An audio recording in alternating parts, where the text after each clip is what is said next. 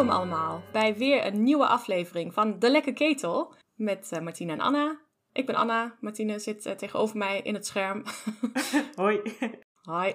En wij willen vandaag over hoofdstuk 6 praten van Harry Potter en de Geheime Kamer. Ik moest ook weer even, even nadenken, maar ja, langzaam uh, begint het een beetje in te zinken, zeg maar. dat ja, we bij het tweede boek zijn. Um, zesde hoofdstuk, Gilderoy Lockhart, of dan in het Nederlands Gladi Glad Gladanius? Gladian. Eén van de twee. Gladianus. Gladianus. Small heart, ja. Ja, nou, dat, dat is ook prima. Gelukkig. Daar kan ik niet zoveel aan doen. nee, inderdaad. Het is gewoon wat het is. Ja. ja. Um, maar voordat we dat doen, een hele korte recap van het vorige hoofdstuk. Ik weet het al niet meer zo heel goed, uh, dus misschien kan Martine me bijpraten. Ja, toen jij begon met praten dacht ik al, uh, dat wordt vast mijn taak weer deze, deze aflevering. Dus ik Zeker. ik heb al even snel naar de samenvatting gespiekt van vorig, uh, vorig hoofdstuk. Slim. maar het is niet zo'n heel moeilijk hoofdstuk om samen te vatten. Namelijk um, Harry en Ron uh, die kunnen niet door de, de poort naar uh, perron 9 3 kwart. En dus pakken ze maar de vliegende auto waarmee ze ook naar uh, het station zijn gegaan. omdat ze denken dat dat de enige manier is waarop ze dan op zijn kunnen komen. Want ze willen natuurlijk wel graag naar school. Gek. Ja, rare jongens. Zo graag naar school. Hm. Ja, je kunt toch gewoon nog extra week vakantie vieren of zo. Maar, uh... dat, ik had het helemaal niet zo erg gevonden. Nee. Ah, ik kan niet mee met de trein. Hm. Jammer dan. Maar, ze, maar zij willen dus wel graag naar school. Ze pakken dus de vliegende auto. Um, ze vliegen een heel eind en uh, eerst vinden ze het heel leuk en daarna is het toch wel saai. Daarna begeeft de auto het ook half, uh, maar ze redden het nog net tot zijn. De landing die eindigt alleen wel in de beukwilg, uh, zo heet het hoofdstuk ook. dus daar maken ze kennis mee en daarna worden ze opgepikt door Snape. Um, die ook door heeft wat er is gebeurd, omdat uh, ze allemaal gezien zijn door allemaal dreuzels, wat niet zo uh, heel handig is natuurlijk. En um, ze krijgen wel straf, maar geen punten aftrek. En daarna gaan ze naar boven. Mensen vinden het allemaal geweldig wat ze hebben gedaan, behalve Hermeline en Percy, dus ze gaan toch maar snel naar bed. En uh, dat, dat was het ongeveer, het vorige hoofdstuk. Ja. Toch? Goeie samenvatting zo? Ja. Perfect. Ik heb er niks aan toe te voegen. Dat is mooi. dus het eindigde eigenlijk met best wel prima stemming bij Harry en Ron. Want ja, ze waren een beetje de helden van de avond. Ja. Maar het nieuwe hoofdstuk begint dan meteen met... Hmm, het ging eigenlijk vanaf ontbijt de volgende ochtend wat minder goed. Ja. ze, hadden, ze hadden geen goede dag. En uh, nou, toen ik het aan het lezen was, dacht ik inderdaad van... Ja, ik snap het wel. Het is, mm er gebeurt eigenlijk best wel veel shit. Of nou ja, gewoon irritante dingen.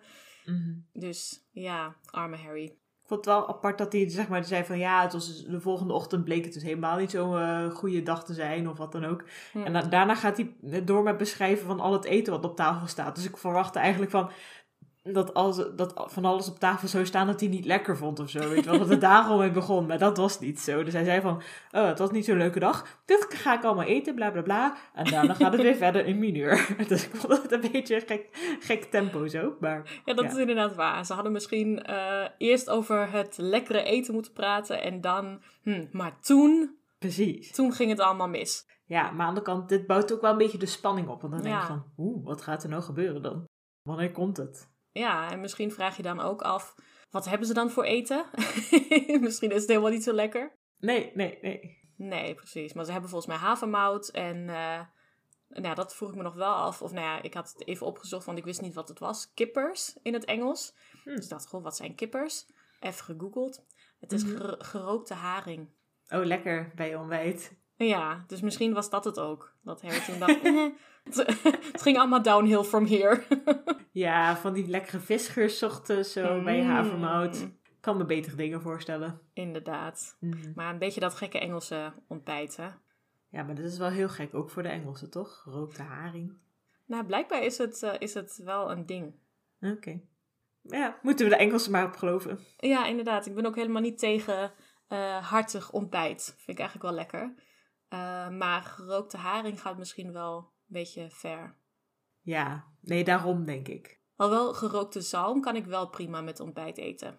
Ja, oké. Maar dat is wel een veel zachtere smaak, toch? En dat ruikt ook niet zo. Nee, misschien niet. Nou, maar goed. Anyway. Um, anyway, genoeg over het eten. um, Hermeline is ook nog steeds een beetje pissy. Ze is nog niet, eh, nog niet helemaal happy weer met, met Harry en Ron. Nee. En toen komen, kwamen de uilen. Mhm. Ehm, en toen dacht ik weer, het is best wel onhygiënisch, want eh, die uil van eh, Ron die vliegt namelijk in het melkglas van Hermeline. En uh, het, Ja. het is gewoon eh, niet best. Maar goed, eh, die uil van Ron die doet het ook allemaal niet zo goed meer. Dus misschien is dat ook een beetje een uitzondering. Dat het eh, bij Errol, heet die, eh, wat vaker misgaat. Dat hoop ik toch, dat het niet standaard is. of het niet heel veel vaker voorkomt. Nee, gewoon het ontbijt altijd gewoon alles omvalt. En overal melk en overal uilen. Ja, niet zo nee, handig. Niet zo prettig, nee. Nee. Maar goed, die uil heeft dus een rode envelop Mhm. voor Ron. En Ron en Neville kijken ernaar en denken van... Oeh, dit is niet best. Nee, precies. Want het is een howler. Ik weet Ja. niet hoe het in het Nederlands heet. Een huiler? Weet ik niet. Nee, een, eh, een brulbrief. Oh ja. Ja, dat kan ook. Ja. Een berober is wel precies wat hij doet. Ja, precies. Dat is wel een goede, goede naam. Mhm. Ehm, ja, het is een brief die gewoon op een gegeven moment ontploft als je hem niet eh, zelf openmaakt. En als je hem openmaakt of als hij ontploft, dan gaat hij dus tegen je schreeuwen. Als straf. Heel gezellig. Eh, ja, het lijkt me echt vreselijk om dat te krijgen. Vooral in je tienerjaren is dat echt een van de ergste dingen die je kan overkomen, denk Ja, ik. het is wel echt wel heel gênant, vind ik. Want het is ook echt dat iedereen weet het dan. En het deed me een beetje denken aan de Engelse uitdrukking, zeg maar, put on blast, zeg maar. Mhm. Ehm, ik weet niet precies wat die uitdrukking betekent, maar dat inderdaad gewoon iedereen meekrijgt eh, wat je hebt gedaan. Eh, Oeh. En ja, gewoon niet zo heel prettig. Maar ik vond dit al best wel heftig, want ja, ze schreeuwden ze echt heel hard en iedereen hoort het. Maar Mhm. Dan, en, en Neville of Marcel die zegt inderdaad van... ehm, ja, je kunt het maar beter openmaken, want ik heb dat een keer niet gedaan.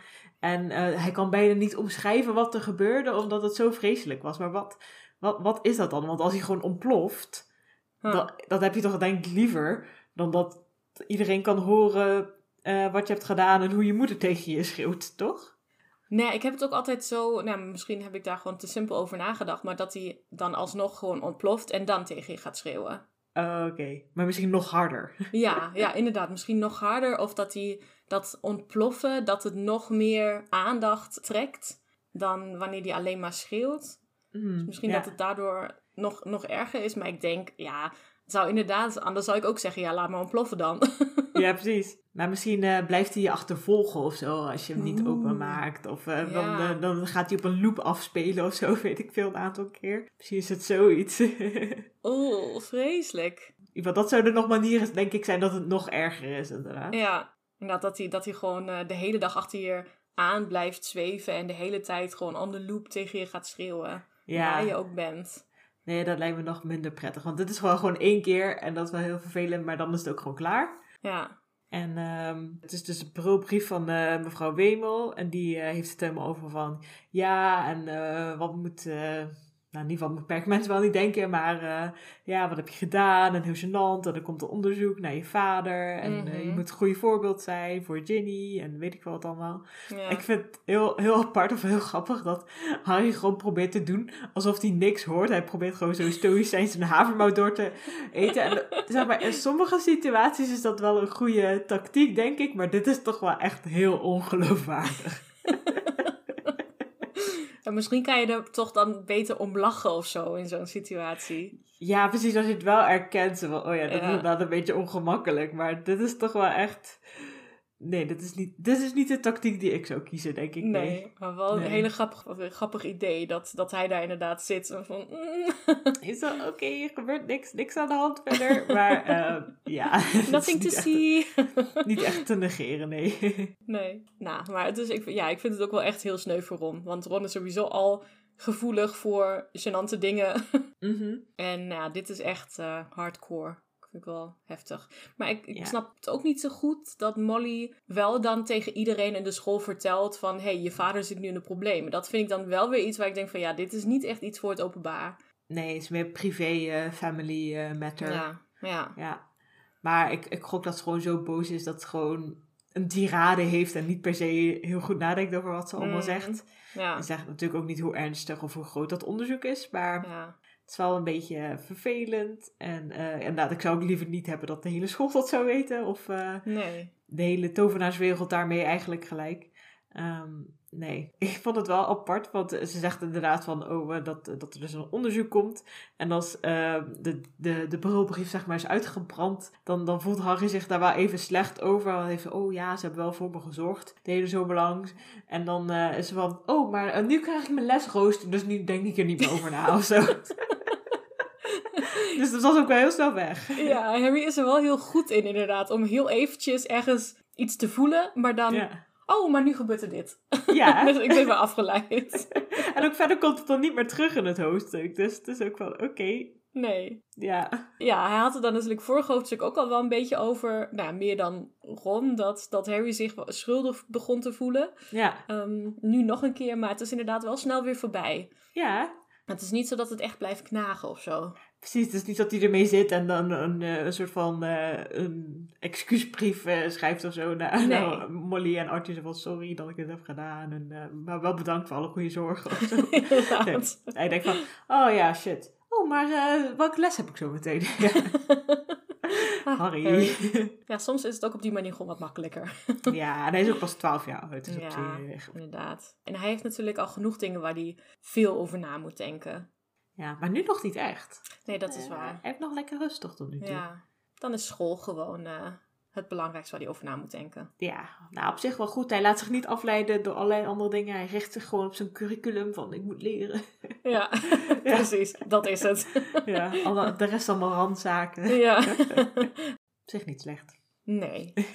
Precies, maar inderdaad, ze krijgen dan de, de roosters van uh, McGonagall. En, oh ja, Hermeline is weer aardig, had ik nog opgeschreven. Want nu heeft zij het gevoel van, oké, die jongens zijn genoeg gestraft. Hoef ik ze niet meer te straffen met mijn uh, passief-agressief uh, agressiviteit. Mm Passieve agressiviteit? Ja. Ja. ja. Um, dus ze zijn weer gewoon vrienden. En gaan ze door naar Herbology. Yes. Dat is de eerste les, samen met de Hufflepuffs. Mhm. En daar komen ze Sprout tegen op weg naar de, de greenhouses. Hoe heet dat? De, de, de, uh... de kassen. kassen. Oh ja, de kassen. Sprout en Lockhart komen ze dan al tegen. Yay! Wat een dynamisch duo. ja, inderdaad. en uh, nou, Lockhart is weer gewoon Lockhart. Uh, die legt Sprout, de professor voor herbology, legt hij mhm. uit hoe je een Whomping Willow moet verplegen. Is dat het juiste woord voor een boom?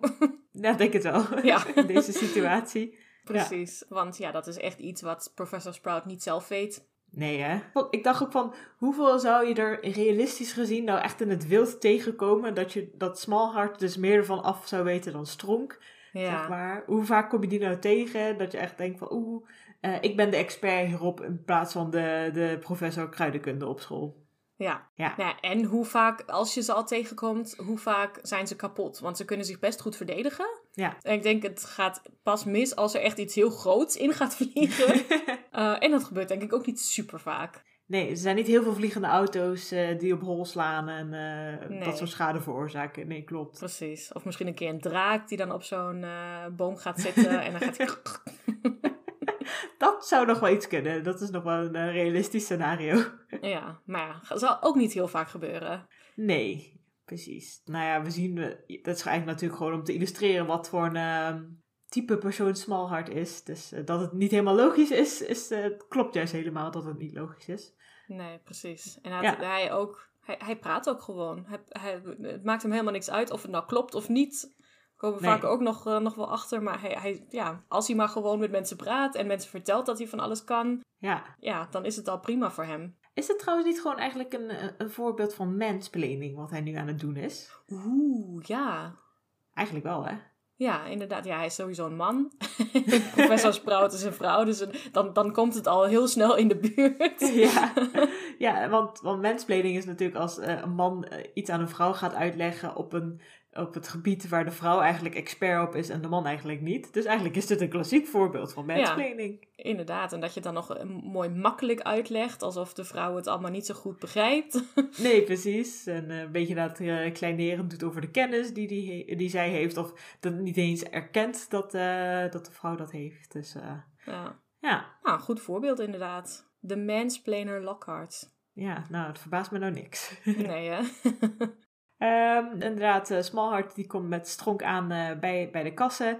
En um, nou ja, Stronk die, heeft een, die is een beetje chagrijnig, dus die zegt gewoon, oh, we gaan naar binnen. Ehm, maar uh, Smallheart die wil eerst nog even met Harry praten voordat hij naar de les gaat.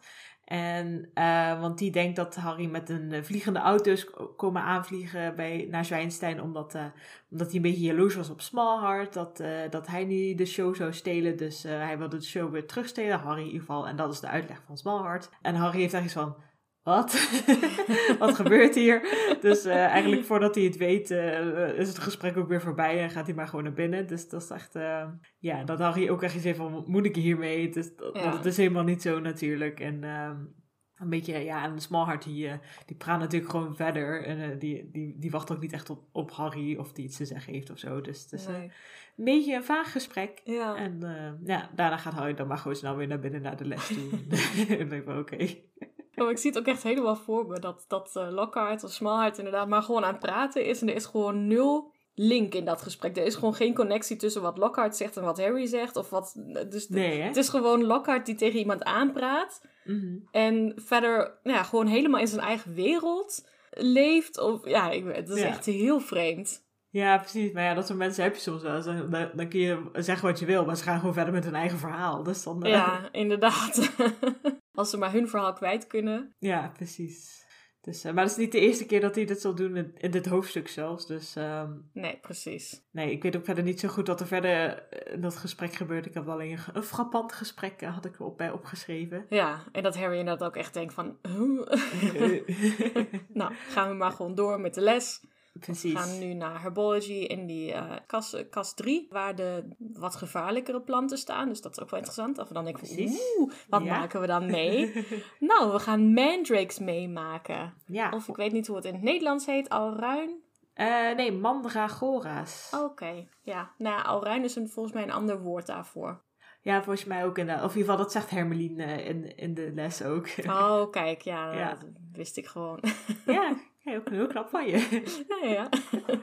ja, inderdaad. Hermelien legt het maar eventjes allemaal uit wat een mandrake eh, of een mandragora eh, precies is en wat hij doet. Ehm, het valt me wel op dat het ook verder voor de rest van de klas niet helemaal wordt uitgelegd. Nee. Het is gewoon prima. Oké, Hermelien weet het antwoord en legt het dan in tekstboekvorm uit. En dat zegt volgens mij Harry ook van... Nou, het lijkt alsof ze het schoolboek heeft, eh, had opgegeten of zo. Ja, wat ingeslikt. Ja, precies. Ja. Ehm, nou, en op die manier legt het gewoon uit. En de rest van de klas staat er waarschijnlijk gewoon van... Oké, eh, en dat betekent... Ja, precies. En dus. Maar inderdaad, Spro- Stronk geeft ook verder niet echt meer uitleg of zo. Is wel klopt. Eh, en de volgende, volgende onderwerp, ja. Precies. En wat, wat Hermelien zegt is dat de wortel van die plant eh, gebruikt wordt om mensen weer terug te brengen naar een betovering of wat dan ook, naar de, naar de or- original state. Hoe zeg je dat? Ja, gewoon eh, voordat ze betoverd waren. Ja. Of eh, ja, een transfiguratie en ondergaan. Of eh, ik weet niet precies. Ja, precies. En dat de cry of the mandrake, dat die dodelijk kan zijn. Mhm. En dat wordt vooral niet uitgelegd, maar dat zien we dan straks wel, wat dat precies betekent. Yes. En gelukkig zijn dit nog babyplantjes en die zijn nog niet dodelijk, dus dat is goed nieuws. precies. Het zijn nog een beetje prepubers, geloof ik zelfs. ja, inderdaad. Echt nog kleine kindjes. Ja, precies. En eh, die moeten ze verpotten. Dus eh, oftewel van een kleine pot naar een grotere pot. Nou, Harry denkt ook van hoe moeilijk kan het zijn. Maar eh Moeilijker dan je zou denken. moeilijker dan, dan je zou denken. Het is altijd makkelijk als de leraar het voordoet. Denk ik, oh, ja, kan ik ook. ja, inderdaad. Wat ik nog wel leuk vond was dat professor Stronk die waarschuwt nog voor... ehm, dat je moet oppassen voor het langdradig weekblad, want dat is eh, slaapverwekkend. Oh ja. dat vind ik, een- vind ik echt een hele, dat vind ik nog weer zo'n grappig woordgrapje. Ik dan even, die wil ik even benoemen voor mensen die niet eh, meelezen. Maar eh, dat, dat, dat zijn van die leuke grapjes die daar af en toe in zitten natuurlijk. Kan je het nog een keer herhalen? Ik heb het denk ik gemist. Een langdradig weekblad. Dat is eh, zo'n zo, zo'n plant die ze omschrijft van dat die dan een beetje zo sluipt. En Uh-huh. blijkbaar kan die, die je dus in slaap eh, laten vallen. Ah. Maar een langdradig weekblad is natuurlijk ook, kan ook een, eh, een gewoon een Ah. magazine zijn. Oh god, ja, oké. Die snapte ik nu echt helemaal niet. Nee, volgens mij die komt, kwam ook pas na, na een paar keer lezen bij mij binnen, binnen, zeg maar. Dat ik dacht van, oh, dat is het. Ah, dat is echt heel grappig. Volgens mij is het in het Engels helemaal niet zo'n eh, zo'n woordgrap. Nee? Oh, Nee, volgens mij niet. Maar ik weet het nu ook even niet, eh, niet 100% zeker. nee. Eh, Ja, ik heb het ook niet zo bij de hand in het Engels, maar ehm, Harry omschrijft het ook als een plant met saaie bladeren. Wat zijn nou weer saaie bladeren. Groen. Groen en bladvormig. ja, ja, dat. Dat is wel een beetje saai. Ik kan wel even googlen snel of het, wat, hoe het in het Engels heet. ja. Volgens mij zegt ze iets over venomous tentacula en die is teething. Dus dat is echt een heel ander verhaal. Oh ja, ik zie het inderdaad. Venomous tentacula. Huh. Grappig. En dat is toch ook niet venomous? Ja, dat is wel venomous, zeg maar, bij een, bij een slang of zo. Die heeft dan venomous tanden. Giftig, gewoon giftanden. toch? Ja, precies. Eh, maar tentacula, dat is toch meer de tentakels van een beest, van een inktvis of zo. Ja, precies. Dus gewoon van, dat de plant tentakels heeft die giftig zijn. Ja. dat, En- dat dan iets anders dan een langdradig weekblad. Hmm. Wat je in slaap laat vallen. Hm, Oké. Nou, wel, wel een grappig verhaal van, die, van, van de vertaler. Die we vorige keer ook al hadden genoemd. En die doet het echt goed. Wie is dat ook alweer? Een Wiebe Budding was het. En, eh, Oh ja. En vroeger toen ik de boeken las en het over had, toen zeiden mensen wel van... Ja, maar het is in het Engels geschreven, dus je moet het ook wel in het Engels lezen. En mijn Engels was toen echt nog niet goed genoeg om die boeken in het Engels te lezen. Dus wat ik, vond ik altijd een beetje stom, dat mensen überhaupt daar een beetje snobistisch over deden. Maar ook oprecht dat ik dacht van... Ja, maar de, de Nederlandse boeken zijn ook gewoon heel leuk om te lezen en goed vertaald. Dus dat... Ja. Ja, ja dus er zitten zelfs zo meer dingetjes in dan, eh, dan in de Engelse versie. Dus, eh, Inderdaad, dit is wel echt een, een mooie toevoeging. Een mooi Ja, extraatje precies. voor de Nederlandse lezers. ja. Nee, en het, dat, ja, ik, ik herken dat wel. Hè. Dat heb ik vroeger ook wel vaak gehoord. Van, oh, je moet het niet in het Duits lezen, je moet het gewoon in het Engels lezen. Ja. Dat ik dat op een gegeven moment dan ook had gedaan. maar goed. Ehm, maar in, het, in de Duitse versie is het ook gewoon niet zo... eh, nou, ik wil niet zeggen niet zo goed vertaald. Het is wel prima vertaald. Maar ze hebben inderdaad veel namen en dat soort dingen hebben ze gewoon overgenomen. Dus dan mis je eigenlijk als Duits kind... mis je bepaalde dingen. Daar kom ik ook straks nog even op, eh, op terug. Ehm, Maar je, je mist gewoon sommige dingen. Dat, de- ja, dat zegt je gewoon niks, omdat het niet vertaald Nee. is. Dus dan is het een Engels woord wat je niet kent, of wat je niks zegt. Ehm, ja, dus dat, ik vind dat de Nederlandse versie dat dat echt veel beter heeft gedaan. Ja. Ja, ik weet ook niet precies hoe dat zo is gekomen inderdaad. Want ik hoor het inderdaad ook vaker. Of eh, als je dan in het eh, Franse leest dat het dan ook gewoon een sneep is en zo. Weet je wel, dat, Mm. dat is ook helemaal geen Franse naam. Dus dat Nee. ook heel gek dan lijkt me zo te lezen. Maar in het Nederlands is het volgens mij een van de weinige vertalingen die dat wel zo heeft. Mhm. Nou, weinig vertalingen. Het is echt een duizenden, nou, honderden talen vertaald. Dus ik weet het ook natuurlijk niet van elke taal. Nee, inderdaad, we weten het niet. Maar Nee. van die paar talen die we wel kennen, Ja, ja, precies. ik vind dat Dus wel echt eh, heel leuk gedaan. Zekers. Ja. Ja. Nou, ik wilde nog heel even, voordat we verder gaan met het verhaal, eh, iets vertellen over mijn speurtocht naar echte mandrakes. oh, oké, leuk. Want, want die bestaan gewoon. Wow, oké. Wow. Ja, mandrakes zijn namelijk de... Ja, mandrakes volgens mij noem je de wortels van die plant, van die mandragora of eh alruin. Mhm. Ehm, en eh, nou, het, de, de, het, het, het verhaal dat dat kleine kindjes zijn, dat is ook niet alleen van JK, dat bestond daarvoor ook al. Omdat Mhm. de wortels echt een beetje op een menselijk lichaam kunnen lijken. Oh, Dus het, krijgt dan echt zo van die beentjes en armpjes. Dus het is een beetje ja, ja, heel, heel erg een, een simpele vorm van, van een menselijk lichaam. Maar eh, nou, het, het lijkt er wel echt een beetje op. Dus dat, daar komt het idee een beetje vandaan. Mhm. En dat ze dan echt gaan schreeuwen. Ja, dat is in het echt niet zo. Ehm, maar dus wel van, nou, het, het lijkt een beetje op een pop of zo. Ehm, dus dat Wow. vond ik wel interessant. Ja. Eh, en ze werden vroeger eh, ook veel voor rituelen eh, gebruikt. Omdat nou, daar van die, van die verhalen over gingen, rondgingen. Van het zijn nou, menselijke wezens of zo. Dus ze werden voor rituelen gebruikt. En ook voor, eh, als geneesmiddel. Eh, en dan vooral volgens mij voor verdovingen. Want het, de, de wortel zelf die heeft een beetje een narcotische werking. Als je Oh. dat zou eten. Eh, dus volgens mij werd het ook gebruikt voor, als ehm, eh, verdoving. oh, Voor ja. operaties of zo. V- vroeger.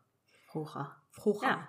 Dus dat vind ik wel interessant als we later in het boek horen waar het wel voor wordt gebruikt. Ja, maar, maar nu zeggen ze ook van, ehm, ja, je kunt bewusteloos raken van de schreeuw. ja, En narcotisch is natuurlijk een beetje hetzelfde. dat idee, inderdaad. toch? Ja. Ja. klopt. grappig. Maar goed, dan gaan ze verpotten. En dat gaat inderdaad niet super goed. Het leek wat makkelijker toen eh, eh, professor Sprout het deed. Eh, ze hebben ook allemaal leuke earmuffs. Die van die, van die Ja. paarse fluffy of roze fluffy earmuffs. Vind ik wel leuk. en volgens mij gaat het bij Neville helemaal mis. Nee, dat is Eh, alleen in de film, dacht dat ik. is alleen in de eh, film. Ja, dat zou, ja. ja. nou, dat zou kunnen. Dacht, dacht ik wel. Ik heb het in ieder geval niet opgeschreven of eh, onthouden. En ik heb het gisteravond gelezen, dus... Nou, ik heb Maar het ook ja, niet opgeschreven. Dus misschien eh, ja, eh, verzin ik het nu gewoon vanuit de film. maar het zal wel iets voor. Neville kunnen zijn, ook in het boek. Zeker, zeker. Dus dat dat, eh, dat, dat, dat kunnen we er prima bij verzinnen als het niet zo is. Ja, ja. Ehm, er voegt wel zich een, een Hufflepuff eh, bij, zeg maar, Harry, Ron en Hermeline. Mhm. Eh, Simon Philister van Hufflepuff dus. En ehm, wat ik wel grappig vind, is dat hij dus ook helemaal onder de indruk is van, van Small Heart. En Mhm. dat vind ik wel, wel goed om ook te lezen, dat het zeg maar dus niet alleen maar stereotype vrouwen zijn die onder de indruk zijn van hem, Ja. of van Small Heart is. En ehm, dat ook mannen en, of jongens daar gevoelig voor zijn. Of in ieder geval tegen hem op kunnen kijken en onder de indruk kunnen zijn van zijn verhalen. Mhm. En, ehm, dus ja, dat vond ik wel even goed om ook eh, te benoemen. Mhm. Eh, maar ik vond hem verder, vind ik die Simon wel een beetje een, een snop. Want eh, die laat gelijk in, zeg maar, in zijn openingsverhaaltje over zichzelf, eh, laat hij vallen dat hij ook naar Eton had kunnen gaan en zo. Ja. En van, nou, het is wel een beetje apart als je daar gelijk over begint of zo. Ja, inderdaad. Maar ik vind hem vooral ook gewoon een beetje irritant. ja. Ja, niet zo, niet snobby in de zin van, van wat Malfoy is of zo. Dat hij echt heel erg eh, zich beter doet overkomen dan die is of zo. Maar inderdaad Nee. gewoon een beetje irritant. Een beetje te, te veel over zichzelf aan het woord. ja, hij praat eigenlijk alleen maar zelf. De rest zegt niet echt iets terug tegen hem. Nee, inderdaad. Eh, in, het, in het Engels heet hij Justin Finch Fletchley. Oh ja, ja, ja. En inderdaad, hij vertelt dat hij... eh, nou, eerst eh, vertelt hij dat Harry herkent en Hermeline herkent. Van, oh ja, Harry, jij bent sowieso zo beroemd. En Hermeline, jij bent zo slim. En Mhm. Ron, ja, jij bent Ron, toch? Dat was die, die auto, die was van jou, toch? Ja, ook vet lullig om dat te zeggen Ja. zo. Maar het is wel eh, hoe het vaker natuurlijk eh, terugkomt. Van, nou, Ron is gewoon de, de sidekick die niet echt... Die, die mensen niet echt kennen. Of die niet echt iets bijzonders heeft of heeft gedaan of wat dan ook. Dus dat... eh, Nee, En Ron had sowieso al ook geen goede dag. Dus ja, hm, nee. waarom? Al, al moet ik zeggen dat we kennen inderdaad Ron ook van de latere boeken wel dat hij daar een beetje chagrijnig over kan zijn. Maar ik heb niet het idee dat het hem nu heel veel doet. Maar kan natuurlijk wel een, een keertje een eerste beginnetje zijn. Hm, En eh, dat, dat als dat natuurlijk vaker voorkomt, dat je je dan er wel aan gaat ergeren. Maar volgens mij vindt hij het nu niet per se heel erg. nee. Die dacht Nee. waarschijnlijk ook eerder van... Oh Justin, jij bent gewoon een beetje irritant. Ja, precies. Waarom ga jij nou bij ons staan? Ja. En hij weet natuurlijk nog steeds wel wie Ron is. Dus niet zo van, en wie ben jij? Eh, dus eh, zo erg is het nou ook weer niet. Maar, nee, dat is waar. nee. Ja, ik, had, ik had nog opgeschreven, omdat jij, jij noemde het ook al, dat hij dus eh, naar Eton zou gaan. Ehm, Mhm. Dat was dus een van de dingen waar ik dacht, hé, misschien hebben ze het in het Nederlands anders vertaald, maar niet dus. Nee, dat is gewoon een school in Engeland, toch? ja, ja. Ja. Nee, maar ik, eh, toen, toen ik dit boek voor het eerst las, wist ik dat dus niet. Ik Nee. kende Eton niet. Eh, en wat het hier ook vooral moet gaan zeggen, is dat hij dus een dreuzelkind, of nou ja, een kind uit een dreuzelgezin is. Ja. Omdat hij dus naar een dreuzel, naar zo'n bekende dreuzelschool school zou gaan. Ja, Ehm, ja. Dus dat, en want nou ja, later in de boeken wordt dan gewoon aangenomen dat iedereen weet dat Justin Finch Fletchley een ja, kind uit een dreuzelgezin is. Maar ik dacht, ja, maar hoe weten we dat eigenlijk? Ja, door, door deze informatie dus. Ja, dat. Ik wist het ook niet. Maar ik denk dat ik het wel snapte, zeg maar. In de zin Hmm. van, hij had ook naar een andere school kunnen gaan. En niet een, een andere toverschool. Want die wordt verder gewoon, zo wordt het ook niet eh, benoemd. Nee, precies. Dus ik denk dat ik het zo opvatte of zo. Of Hmm. misschien niet eens heel bewust over nadacht. Toen, nee, nee. nee ik, ik weet nog dat ik toen op een gegeven moment in de war was. Dat, dat iedereen blijkbaar al wist dat Justin dus een, een, ja, uit een dreuzelgezin kwam. En ik dacht, hè? Hè? Heb ik Ja. iets gemist? Ja, heb ik. maar goed, kan aan mij liggen. nee. Nee, nee, ik dacht Nee. eventjes kijken wat, want, eh, nou, niet, ik wil niet zeggen dat iedereen weet wat Eton is, maar het is wel een bekende school. Het is een, een eh, middelbare school in Groot-Brittannië, zo'n eh, nou, boarding school. Eh super duur. Oh, je betaalt 30.000 euro per jaar. Wow. En het is dus een middelbare school, dus je gaat daar vanaf ja, ongeveer je elfste of zo tot je 18 bent of zo, ga je daar naartoe, denk ik. Mhm. Alleen maar voor jongens. Boe. Dus ja, dat is natuurlijk wel een beetje een Brits dingetje volgens mij. Dat ze, dat ze van die gescheiden scholen hebben nog. eh, nou, in ieder geval als het van die traditionele scholen zijn. Mhm. Maar lijkt me best saai. En ook niet echt goed voor je ontwikkeling. Nee, dat misschien ook niet. Wat dan wel weer interessant is, want eh, best wel veel bekende mensen zaten op die school. Namelijk bijvoorbeeld William en Harry. de prinsjes. Dat is geen verrassing. Nee, die hebben wel geld. Ehm, Boris Johnson en David Cameron en nog meerdere eh, prime ministers of voormalige, voormalige prime ministers van, eh, van Engeland. Ehm, En ik dacht nog van, goh, Boris Johnson en David Cameron, Mhm. zouden die misschien samen op school hebben gezeten? Oh, ja? ja, eh, Boris Johnson is geboren in 64 en David Cameron in 66. Dus grote kans Oh, inderdaad dat er wel wat overlap in zat. Dat denk ik dan ook. Ja, Ja. dus dat vond ik wel grappig. ja. Eh, Hugh Laurie heeft daar eh, gezeten, de Oh. acteur van House. Mhm. George Orwell, Oh, hij ook al. Ja, hij ook al. Oh. En Charles Shaughnessy, die wilde ik ook nog even noemen, want ik ben grote The Nanny-fan. Oh, oké. En Charles Shaughnessy is de, de acteur die eh, Maxwell Sheffield speelt in de serie. Naast Fran Drescher. Dus ik dacht, dat moet ik even noemen. Helemaal goed hoor. Ja. Zeg mij niet allemaal heel veel. Ik weet wel wie de nanny is, maar... heb, je, heb je het nooit gezien? nee, ik heb nooit de nanny gekeken. Ah, het is echt hilarisch. Nee, dat is net dat, eh, dat, eh, dat, dat leeftijdsverschil tussen ons. En nu voel ik me meteen heel oud. Die twee jaar Ja, inderdaad. het. Dat maakt het verschil. Nou, nee, echt. Ja, vroeger echt altijd ge- gekeken. Het is, echt, het is echt heel grappig. Ja, ik kon het zo goed tegen haar stem. Toch, ze heeft toch een hele aparte stem? Ja, ja. Ja, maar dat, ja. is, dat is juist heel grappig. ja precies. Maar maar goed. kwam die bij mij zo binnen? Nee. Nee, vooruit. Nee. Misschien als ik er nu kijk. Ja, wel een hele interessante vrouw verder. Dus eh, Ja. voor de liefhebber. Zij mocht niet naar Eton, dus... eh, Nee, zij mocht sowieso niet naar Eton. Eh, Nee. Maar Charles, eh, Ch- Ch- Charles, Charles zat op Eton en dus bijna Justin Finch Fletchley. Maar toch niet. ja, Die had dan wel met, met William en Harry daar samen gezeten, denk ik. In de jaren negentig. ja. Oh ja. Nou, toch best bijzonder dat hij dan naar Zwijts is gegaan. Ja. nee, en waar ik hier dan over na zat te denken. Want hij vertelt dat zijn moeder dus heel erg teleurgesteld was in het begin. Dat hij toch niet naar Eton zou gaan. Mhm. Maar dus naar een eh, toverschool. Eh, maar dat, dat ze eh, werd gerustgesteld toen ze dus Lockhart's boeken ging lezen. dat ze dacht, nou, vooruit misschien toch wel handig. Maar ik vroeg me dus toen af, van zouden er ook, of nou ja, ongetwijfeld, maar zouden er ouders zijn, dreuzelouders, die dan van Zwijnstein te horen krijgen van, hé, hey, je kind is magisch en mag naar Hogwarts, die dan gewoon Mhm. zeggen, sorry, gaan we echt niet doen, zoiets, zoiets wil ik niet. Ik denk het wel, toch? Ja. ja denk niet dat iedereen eh, daarvoor open staat of daar zin in heeft. Nee. Maar, Nee. maar die kant wordt gewoon nooit genoemd. Er zijn altijd magische families die zeggen we willen geen dreuzelfamilies. Maar andersom, dat dreuzels echt zeggen van nou met magie wil ik echt niks te maken hebben. Nee, het is denk ik ook een beetje de arrogantie van tovenaars die we Hmm. wel eens zien. Van, huh, waarom zou iemand hier niet naartoe willen, weet je wel. Want dat- je wilt toch eh, magie kunnen, kunnen doen en zo. Ja. Dus ik denk ehm, dat ze daar dan dus gewoon nooit bij stilstaan dat dat, dat dat ook kan. Maar het zal vast wel eens voorkomen. Maar dan vergeet ze dat denk ik gewoon heel snel weer. Maar zou dat niet mis kunnen gaan? Ik bedoel, de kinderen zijn alsnog magisch, maar krijgen dan dus geen opleiding. Ja, ja, dat is wel tricky. Ja. Want dan, ze worden natuurlijk alleen maar ouder en eh, ja, dus ook krachtiger in hun magie. Hmm. Maar je leert dat dus dan niet beheersen of daarmee omgaan. Nee. Dus eh, ja, ik vraag me dan inderdaad af wat er dan mee gebeurt. Want ja, je kunt ook niet echt magie afnemen van iemand. Dat zou natuurlijk ook best wel heftig zijn als dat kan. Mhm. Ehm, ja, dus misschien zijn ze toch heel goed de mensen overhalen dat toch iedereen uiteindelijk naar Zwijnstein gaat. Ja. En misschien ook daarom dat ze dat wel gebruiken als argument. Van ja, ja. Het is wel veiliger. zeker voor ouders denk ik. Ja, inderdaad. eh, voor kinderen denk ik dat ze daar nog niet zo bij stilstaan natuurlijk als je elf bent. Maar Hmm.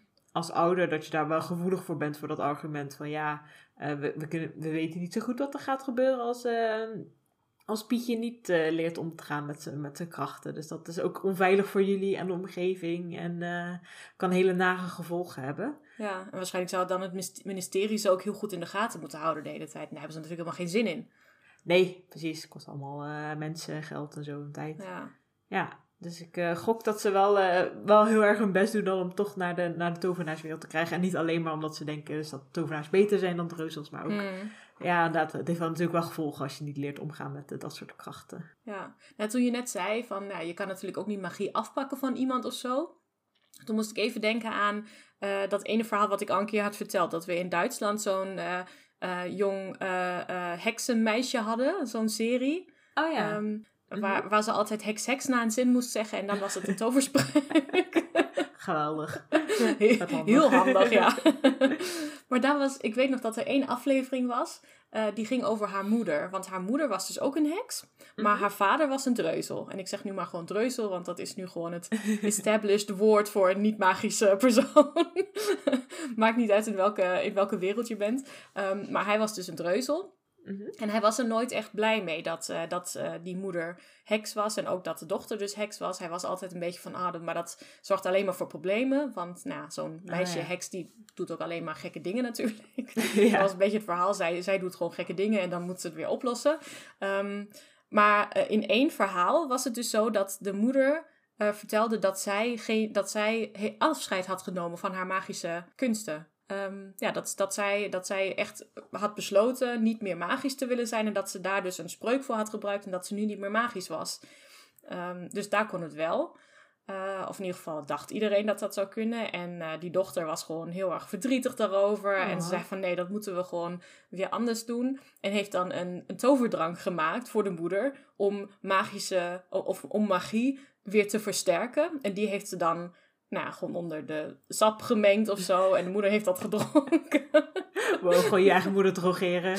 ja, ongeveer. Heftig. Het is wel een beetje een gek verhaal, maar daarom is het misschien ook wel bijgebleven. Zou kunnen, ja. Ja, en toen bleek dat de moeder dus eigenlijk alleen maar had gezegd dat ze geen magie meer had. En dat, dat het helemaal niet klopte. Oh, wat gek. Maar dat ze het gewoon voor haar vader voor die vader had gedaan.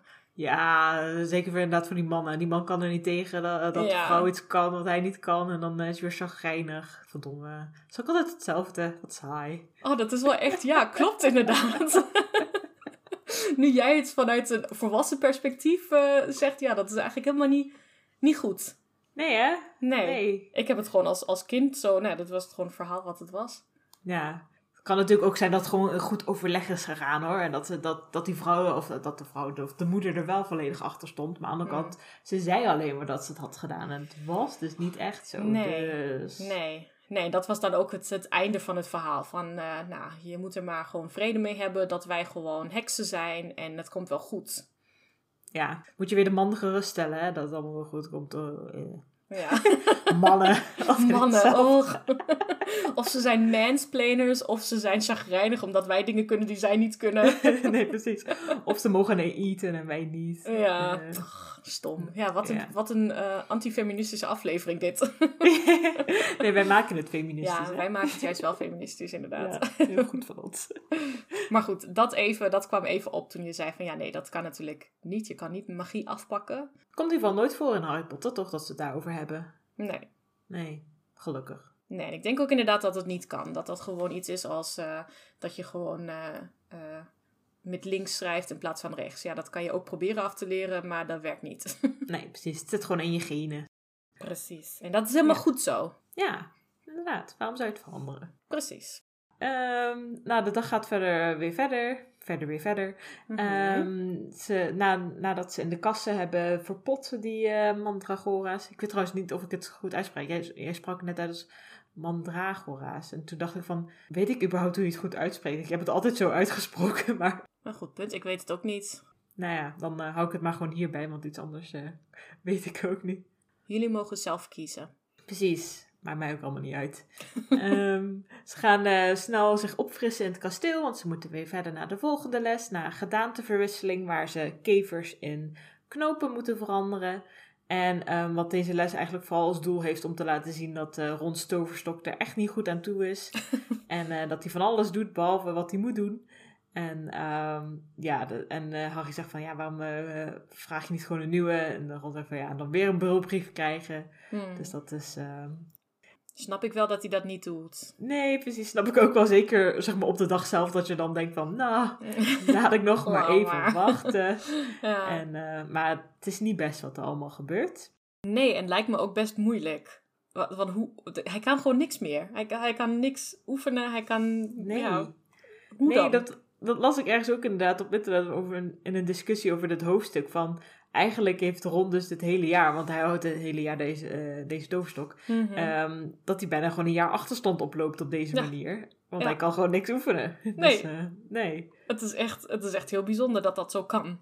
Ja, en ik vind het ook bijzonder dat niet een leraar er Ja. ooit iets van zegt, zeg maar. Want ik snap het op zich, het is natuurlijk je eigen verantwoordelijkheid om eh, Mhm. gewoon goede spullen te hebben. Maar ja, ik zou toch denken dat mevrouw Alleling wel een keer zou zeggen van, ehm, moet je niet een nieuwe toverstok of zo, weet je wel. Ze regelt zelfs een hele bezem voor Harry in het eerste jaar. Maar een toverstok voor Ron in het tweede jaar, nee, dat, dat, dat kan niet. Daar gaan we niet aan beginnen. Terwijl gewoon... Hij kan er gewoon niet door leren, weet je wel. Het is alsof je een kind naar school stuurt zonder boeken Ja. en schriften en pennen. Succes ermee! Ja, dan, dan denk je toch ook van, hier heb je iets dat je in ieder geval eh, nog een beetje mee kan doen, want anders loop je ook achter de hele tijd. Nee, inderdaad. En ik vraag me ook af, ja, waarschijnlijk weten zijn ouders dat niet. Nee. Dat, dat die eh, kapot is gegaan, want hij wil het inderdaad niet vertellen. Ehm, maar ja, ja het had, ik, ik denk dat de leraren echt iets hadden moeten doen op een gegeven moment. Ja, toch? Kan toch niet zo? Ze hebben toch wel een beetje verantwoordelijkheid om op die leerlingen te letten als ze eh, van, van, van huis weg zijn het hele jaar. Dus dan mag je af en toe, denk ik, best wel zo'n rol op, op je nemen als leraar, denk ik. Ja, ja.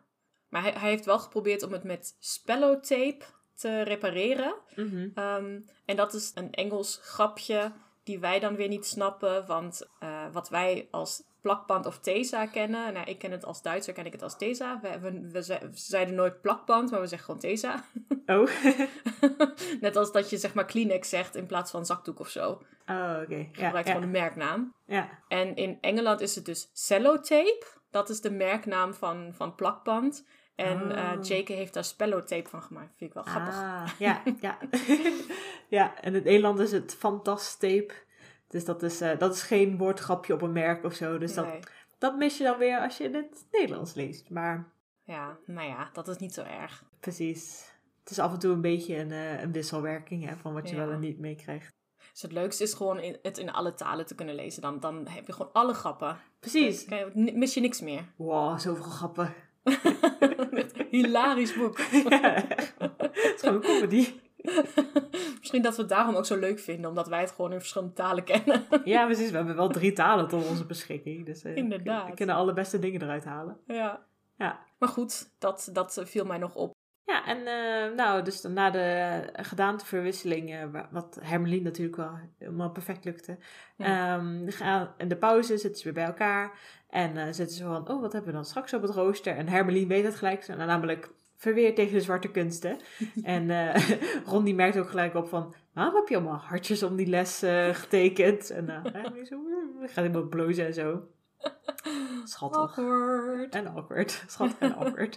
Schattig en akkoord, ja. Ja, ik vind ook wel... eh, sommige mensen die zeggen ook van... Oeh, dit is misschien de eerste tekenen dat Ron en Hermelien elkaar leuk vinden of zo. Maar ik denk van, nou, zo vat ik het nog niet op hier. Ik, vind, Nee. ik zou het ook gewoon tegen iemand zeggen zo... Waarom heb je allemaal hartjes om die les staan, weet je wel? Ja. Wat, wat ben je aan het doen hier?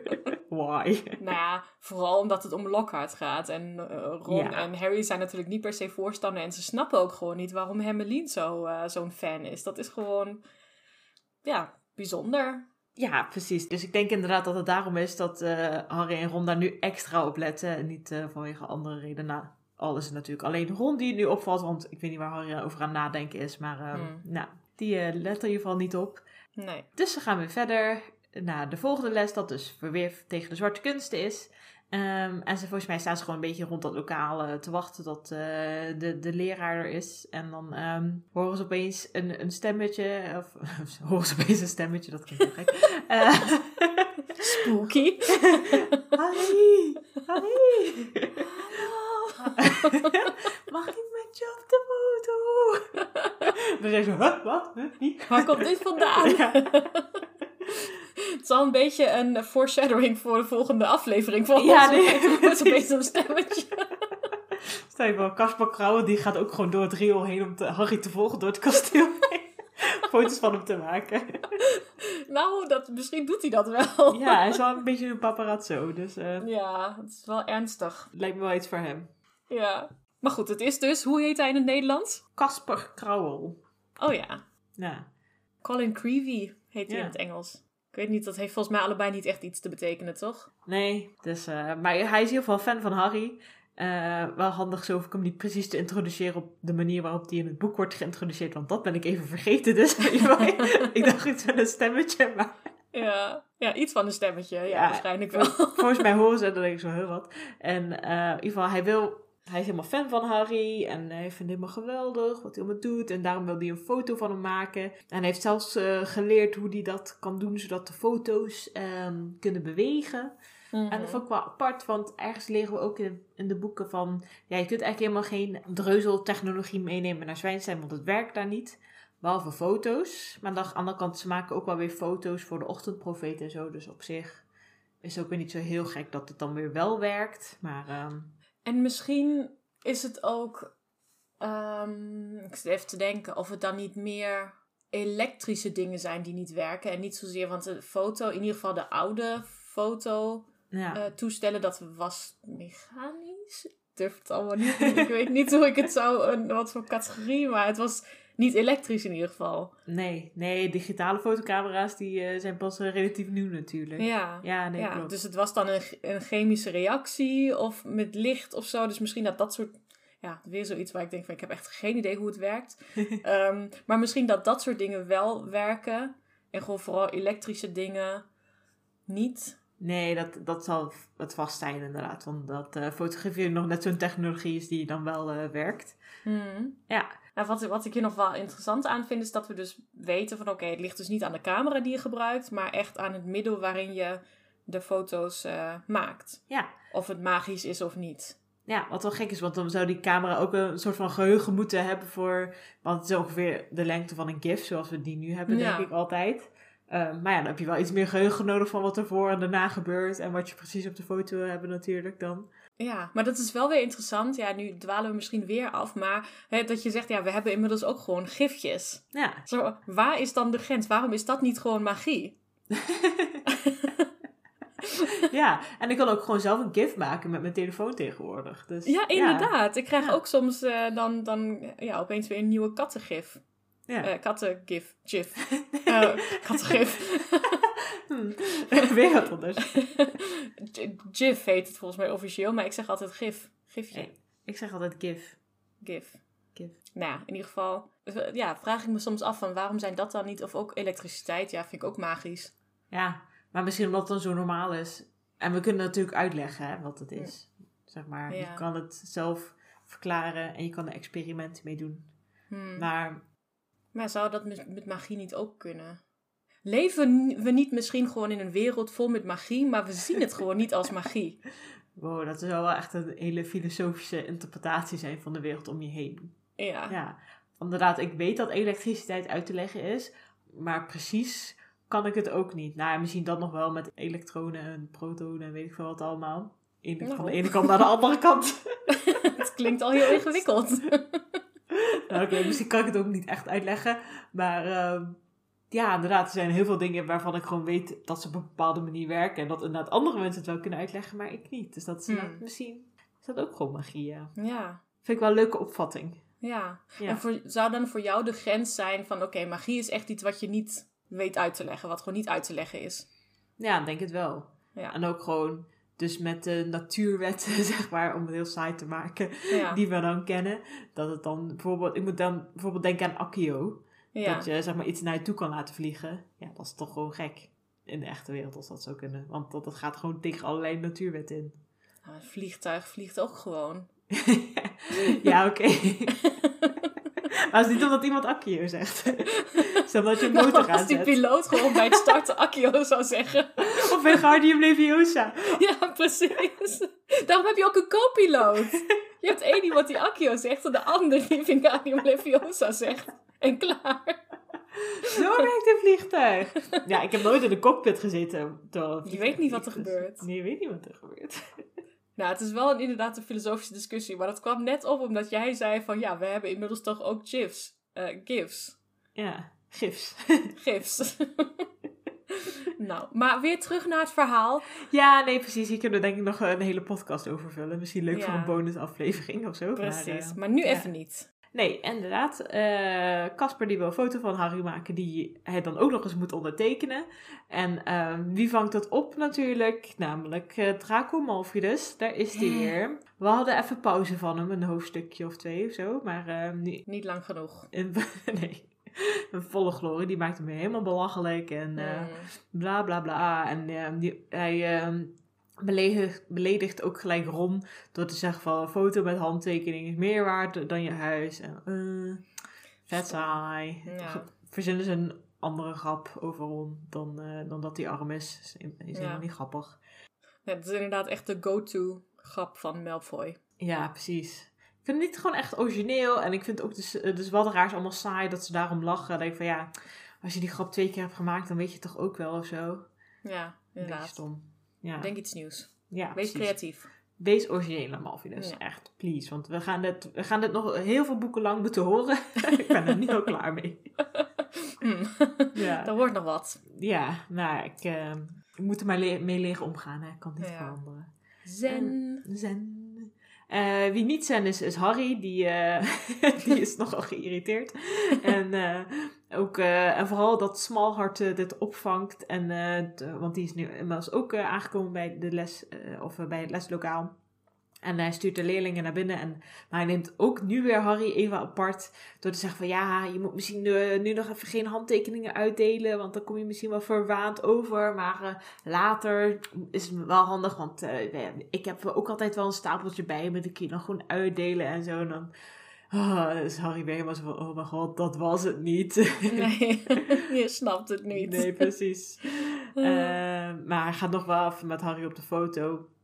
En eh, volgens mij is het ook gewoon dat, dat Smallheart er niet tegen kan dat er een beroemde persoon in de buurt is dan, dan hem. eh. Hmm. En eh, dus daarom dit het maar weer de, de aandacht af wil leiden. eh Ja. niemand het echt boeit natuurlijk. Behalve Ja. die paar mensen die wel fan van hem zijn.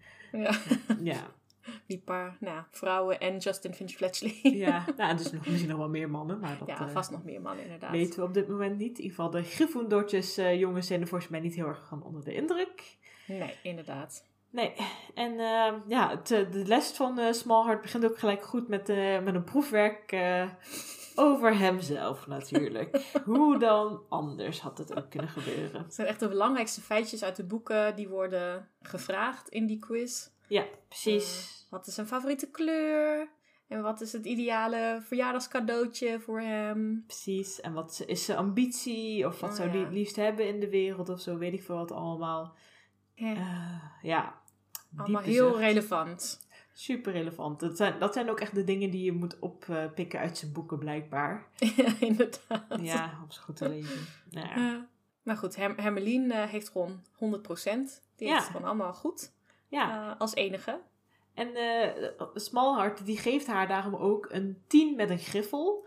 Wat natuurlijk een Mhm. woordgrapje is op de. En dat, dat zegt hij ook zo Ah. van eh, een- 10 met een griffel voor Hermeline Griffel. Haha. Vroeg me af, is, is het, zit dat grapje ook in de Engelse versie? Wordt daar dan ook eh, iets mee gedaan? Nee, volgens mij, mij is in ieder geval niks opgevallen. Dus ik denk het niet. Ik denk dat hij gewoon zegt, hey, wat goed, 10 punten en een sterretje of zo, ik weet niet. Een sticker. een smiley. Maar, oh, dat vind ik dan wel weer een, eh, dat, dat de vertaler hier ook best wel eh, vrije, vrije interpretatie hier heeft toegepast Ja. dan. Maar ik vind het wel grappig hoor. Creatieve keuze. Ik vraag me af hoe ver die, hoeveel die mag afwijken van een boek. Maar misschien omdat ze nu nog niet zo super bekend waren dat hij nog wat meer vrijheid had of zo. Maar, Ja, eh, inderdaad. Ja, ze, ze maakt er gewoon eigen grappen van. Vind ik Ja. wel, vooral leuk. ja, vind ik ook wel. Maar ik, nee, ik weet even niet wat, eh, wat in het Engels eh, wordt gezegd. Maar volgens mij dus niet echt iets bijzonders. Nee, oké. Nou, dan... eh, Ja. Maar ja, dat, dat is nog maar de, e- het eerste deel van de les, dat proefwerk. En ehm, daarna mogen ze gelukkig ook echt aan de bak. namelijk de meest gruwelijkste sche- schepsels in de tovenaarswereld. zo kondigt hij ze aan. Ai, ai, ai. En ehm, in ieder geval ehm, Simon Philister heb ik in ieder geval opgeschreven dat hij niet echt onder de indruk is van de Keltische aardmannetjes. Klopt dat? Huh? Heb ik nou tijd mensen door elkaar gehaald? Nee, ik, eh, wa- want Simon, dat is Seamus. Ja, dus ik noem hem tijd Simon Philister, maar dat is helemaal niet zo. Eh, dus dan heeft Justin een andere naam. In Ja. het Nederlands. Maar, huh? Huh? Hoe kon dit gebeuren? Hoe kan dit gebeuren? Joost Flets Vriemel. Inderdaad, het is gewoon echt. Maar wat gek, dan heb ik dat helemaal zelf er neergezet. Zo, je hebt gewoon uit de Nederlandse vertaling nog weer je eigen vertaling gemaakt. ja. Nee, maar volgens mij inderdaad Simon Philister is wel die, die, die Gryffindor die dus inderdaad iets zegt over de Keltische aardmannetjes. Maar waarom ik dan eerder in het boek van Joost Flets Simon heb gemaakt? Weet ik Misschien omdat die naam een beetje stom is. Joost Flets Friemel. Ja. en het is ook met een F. Dus dat, eh, Ja, precies. Maar goed, dus even een correctie. ja, Eh, Justin Finch Fletchley heet Joost Flets Friemel. ja. En Seamus Finnegan heet Simon Filister. Philister. Ja, bijna. Ja, oké. dus sorry mensen, misschien hebben nu echt mensen de hele tijd zich lopen ergeren en naar de, naar de telefoon open schreeuwen. Nee, het is niet Simon, je hebt het over iemand anders. Ik, ik, ik eh, erken jullie en ik eh, bied mijn excuses aan voor Heel deze, goed. voor deze verwarring. Ik hoop, Dat jullie, nodig. ik hoop dat het niet zo erg was dat jullie niet door hebben kunnen luisteren. nee, want dan mi- missen jullie de filosofische discussie. Ja, precies. Dat zal toch wel zonde zijn. Dat is wel jammer, ja. We hebben het nu eh rechtgezet. Oh, nog net op tijd, in ieder geval. Ja, inderdaad. Dat er geen correctie moet plaatsen op Twitter of zo. Nee. Of zo dat je er nog zo achteraf zo'n voice-over inspreekt. Oh ja. Het is wel gemene excuses. ja. Zo erg het nou ook niet. Nee, inderdaad. Nee. Maar goed, we hebben hier inderdaad weer les alleen met de Gryffindors. En daar eh, Ja. zit Simon bij. En die moet heel erg lachen om die pixies, de, de Ja. Keltische aardmannetjes. Ja. En, en toen dacht ik, toen ik Keltische aardmannetjes dacht, las ik, of las, dacht ik, zijn er dan ook Keltische marsmannetjes? Vast. Vast wel. maar dan moeten ze dus ook een Celtic area hebben op, de, op Mars. Oh ja, ja, ja. Hm. ja, ja. Lastig. Wie weet, wie weet. Misschien zijn er ook Keltische luchtmannetjes. En space mannetjes. Ja. Ruimtemannetjes. ja, het is in ieder geval een beetje vaag wat het, wat het ook voor wezens zijn. Hè? Het is Ja. niet, niet de, want pixies, ik was ook aan het opzoeken, wat is het nou eigenlijk precies? Ja, het is iets tussen een vee en een eh, kaboutertje of zo ertussenin. Hm. ja. Ja, ze komen inderdaad voornamelijk in Celtic, ja, hoe, hoe zeg je dat? Keltische gebieden voor. Eh, Cornwall en dat soort. Hm, hm. Schotland is ook Keltisch, toch? Wat is eigenlijk Keltisch? Goeie vraag. Ik hoopte dat jij het verder ging uitleggen. Je begon zo goed namelijk. ik knip het er gewoon uit. Wij weten het ook allemaal niet. Nee. nou, in ieder geval kleine wezentjes eh, die, eh, eh, hoe zeg je dat? Die vervelende dingen doen. Ah, oké. Ja. Treiteren? Ja, treiteren. Ik denk dat dat het is inderdaad. Ja. Gewoon niet, niet heel erg, maar gewoon een beetje irritant. Ah, oké. Zo een beetje. En ik heb ook iets gelezen daarover dat eh, sommige huishoudens ook eh, regelmatig cadeautjes voor de deur zetten voor, voor pixies. Oh. Zodat ze dus ehm, nou, met rust worden gelaten. En dan zijn pixies soms zo blij met die cadeautjes dat ze dan in het huishouden helpen. dat ze dan Oh. s'nachts opruimen en dat soort dingen. Oeh, ga ik ook proberen. Ja, inderdaad. Misschien moeten we dat ook een keer proberen. Goeie bron, Wikipedia. Hmm. Heel betrouwbaar. Ja, dat moet kloppen. Zeker. Maar goed, ze, ze gaan dus hier ook treiteren. Ze gaan eh, rondvliegen, ze gaan van alles kapot maken. Ze gaan eh, ja, gewoon irritante dingen doen. Mhm. Lockhart weet ook gewoon niet wat hij moet doen. Nee, Dus eh fantastische praktijkles. Goed gelukt. dat wel, ja. nou, hij heeft wel eh, tegenover eh, Simon wel heel mooi duidelijk gemaakt van... Ja, dit zijn wel irritante beestjes en daar moet je niet lacherig om doen. Nee, precies. Je moet ze niet onderschatten. Precies. Mhm. Maar voor de rest hebben ze niks geleerd en moeten Ron, Harry en Hermeline achterblijven om op te ruimen. Hoe zeg je dat? Om ze weer terug in, in het kooi te Ja. stoppen. Waarom zijn nou weer, hè? Ja, omdat zij niet snel genoeg weg waren. Denk ik ook, ja. Maar ik had ook even naar, want dat is het einde van het eh, hoofdstuk ook, dat hij ze achterlaat in dat eh, lokaal. En wat ik wel apart vond, want ehm, ik had ook even naar, naar het volgende hoofdstuk gespiekt. Maar er wordt ook helemaal verder niet toegelicht of en hoe ze die mannetjes vangen of verslaan of wat dan ook. Het is gewoon Nee. echt van succes ermee doe je. En dat was ook gewoon het einde van het hoofdstuk. Klopt inderdaad. In het boek wordt het niet uitgelegd. In de film hebben ze natuurlijk eh, ehm, een, mooie, nou, ja, een mooie oplossing gevonden. Doordat Hermeline gewoon een of andere spreuk gebruikt. Want Hermeline is Ja. gewoon de redder in nood. Waardoor ze allemaal verlamd raken. En dan kunnen ze ze heel makkelijk weer in, in, het kooi, eh, in, de, kooi, in de kooien stoppen. Ja, Uh, dus ik denk wel dat het zo is gegaan. Ik vind dat wel een hele, hele logische verklaring. Maar het wordt niet eh, uitgelegd. nee precies. Je moet het er maar even zelf eh, bij verzinnen dat het zo gaat. Ja, Maar wat ik, ehm, ja, wat ik nog verder over zeggen van... Oh ja, want uh, Smallheart die laat dus Ron, Harry en Hermeline achter in het lokaal. En uh, nou, Harry en Ron zijn daar een beetje chagrijnig over. Zo van, ja, waarom moeten wij dit nou weer doen? En uh, wat, een, wat een sukkel eigenlijk ook, die Smallheart. En dan zegt, ja. ja, want ze vinden hem ook geen goede leraar. En dan zegt Hermeline van, ja, maar hij heeft toch al die dingen gedaan? Dus hij weet echt vast wel dingen. Ja, gewoon foutje, moet kunnen of zo. Ja. En dan zegt Ron zoiets van, ja, in ieder geval de dingen die hij zegt dat hij heeft gedaan. Mhm. En uh, dus ik vroeg me af, is dit dan weer zo'n opmerking, zo'n terloopse opmerking van Ron, die dan eigenlijk dus iets zegt wat uiteindelijk ook waar blijkt te zijn? Dus dat Mhm. ehm, vond ik wel eh, apart in ieder geval, dat, dat Ron dus eigenlijk weer heel scherp is. Dat hij eigenlijk al wel een beetje door heeft wat er nou echt aan de hand is, zonder dat hij er heel erg eh, lang bij stilstaat of een groot punt van maakt. Mhm. Ja. Nee, inderdaad. ik- Dat, dat is weer een teken van... Ron heeft volgens mij best een goed gevoel voor hoe dingen zitten. Precies, hij heeft best wel goede intuïtie, denk ik. ja, ja. Vaak. En hij kan het inderdaad vaak niet helemaal uitleggen of zo. Maar ja, zijn aannames kloppen toch wel Precies. redelijk vaak.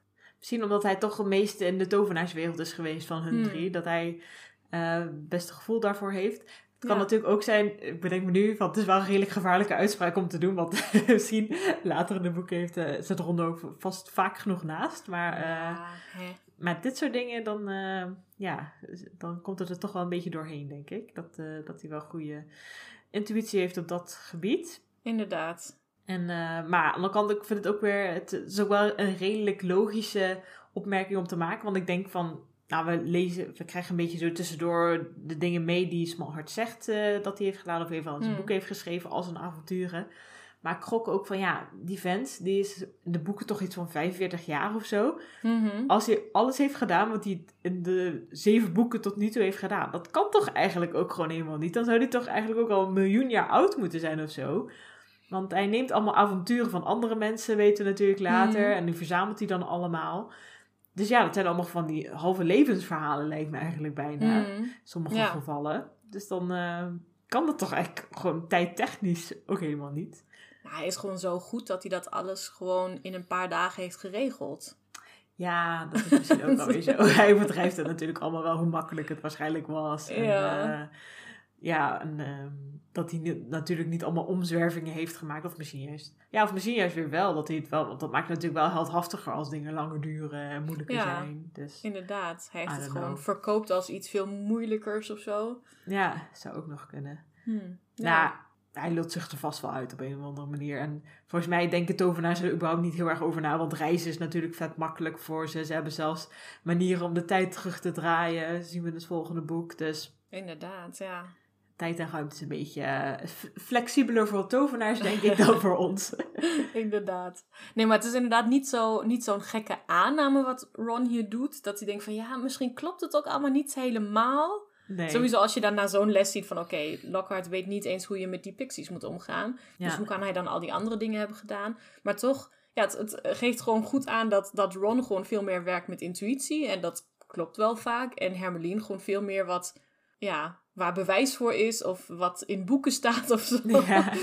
Ja, maar het staat toch in zijn boeken, dus dat moet dan Ja. gewoon gebeurd zijn. Dat is ook waar, ja. ja. En dat die combinatie natuurlijk ook gewoon heel goed is. Dat, dat Harry dus eh, ja, beide kanten heeft die hem ondersteunen.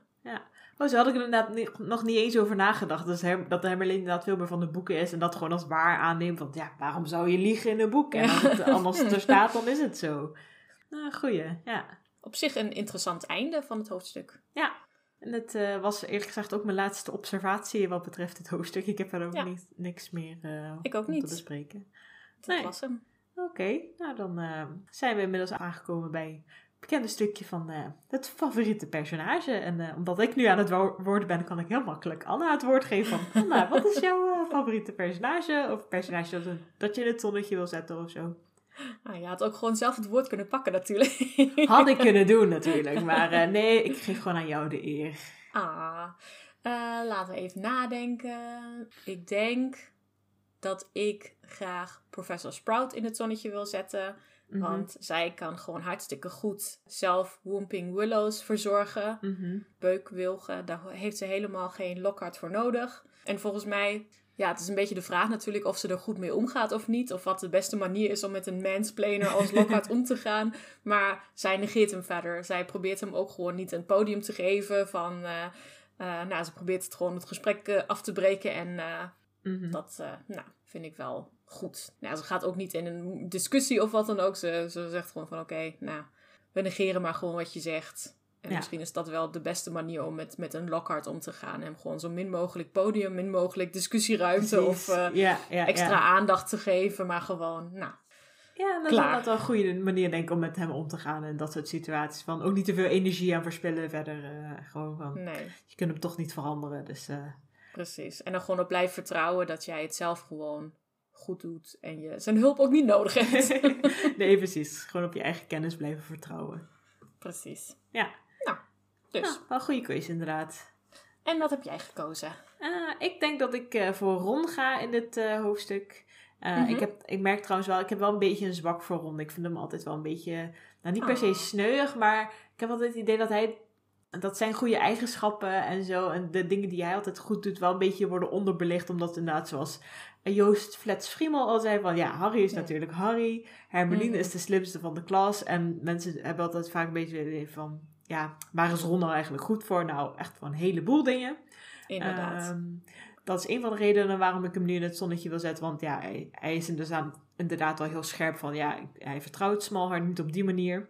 Mhm. In van Harry heb ik daar nog niet over horen nadenken. Op die manier, hij geeft, eh, zeg maar, Harry gaat meer af op de vibe die Smallheart afgeeft. En dat ja, van, inderdaad. dat past niet bij mij. En hij wil dit het gesprekjes met mij voeren waar ik geen behoefte aan heb. Dus dat, eh, Ja. daarom vind ik hem een beetje vervelend. Eh, maar Ron heeft ook die reden. En eh, ja, ik vind hem ook gewoon wel een beetje, een beetje zielig, een beetje sneu. Want ja, op zich, wat ze hadden gedaan met de auto is natuurlijk niet goed. En eh, hij verdient natuurlijk ook wel op zich dat zijn ouders een beetje boos op hem zijn. Dat hij die consequenties eh, voelt.